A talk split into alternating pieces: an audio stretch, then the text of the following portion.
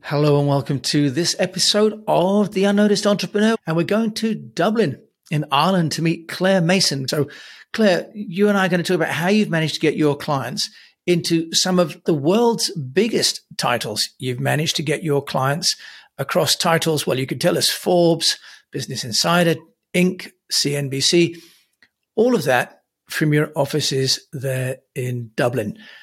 Claire, tell us how can they get that kind of coverage? How does it work?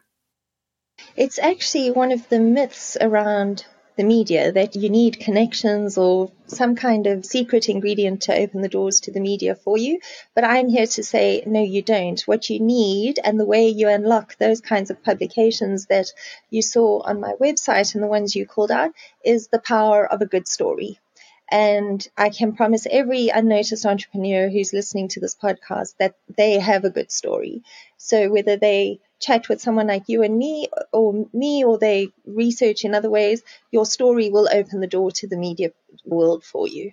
And I'm really looking at what they would believe the three main messages are. I mean, that's the key for publicity as well as for social media. Find your three main messages and then find a hundred ways or a thousand ways of saying those three main messages. Obviously, I'm not the only publicist in the world, but the three main messages that I go out with is firstly how visibility matters. Secondly, I go out a lot with messaging around how establishing yourself as a thought leader is actually an act of service to your audience.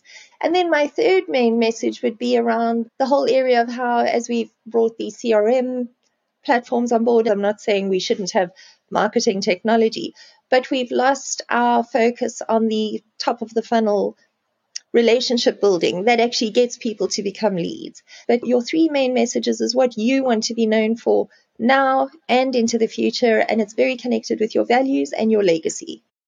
Think of your legacy basically when you're talking about your three main messages. So, what is it that you want to be known for? I don't discriminate when I tell people to build personal brands. So, whether you're a full time employee or you are the founder of a company or you're an executive in another company, you should be building your personal brand because it really is the thing that will future proof you no matter what economic cycle we're going through. Now, this is just a trailer for a full 20 minute show. The show will be dropping into your feed in the next day or so, so do look out for it and do enjoy it, share it, and review it.